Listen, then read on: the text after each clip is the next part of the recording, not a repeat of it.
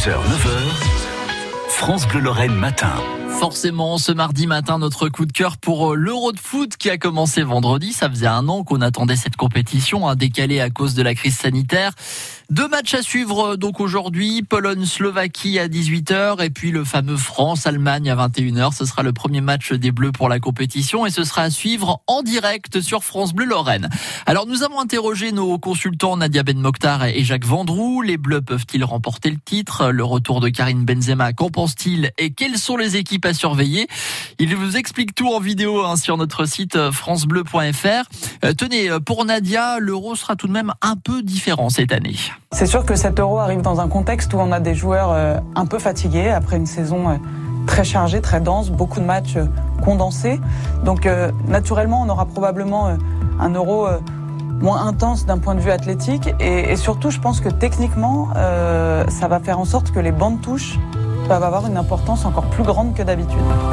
Les Bleus sont-ils archi favoris? Voilà la réponse de Jacques Vendroux. Écoutez, très honnêtement, sans vouloir faire de ce qu'on appelle du cocorico déplacé ou, euh, ou manquant un peu d'objectivité, moi je pense que l'équipe de France de football fait partie des favoris.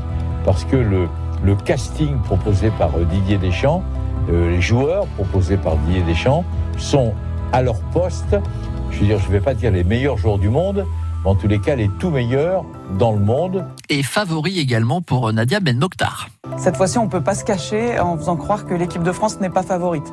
Alors après, c'est pas le tout d'être favori.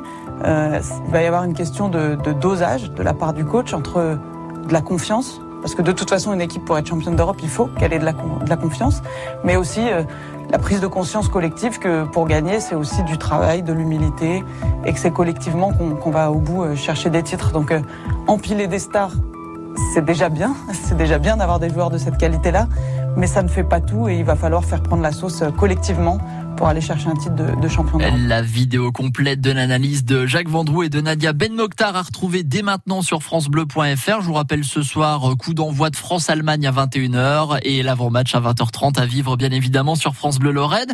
Et puis pour fêter euh, cet Euro 2020 de football, je vous rappelle aussi que France Bleu Lorraine vous offre votre maillot officiel de l'équipe de France pour soutenir les Bleus tout au long de la compétition.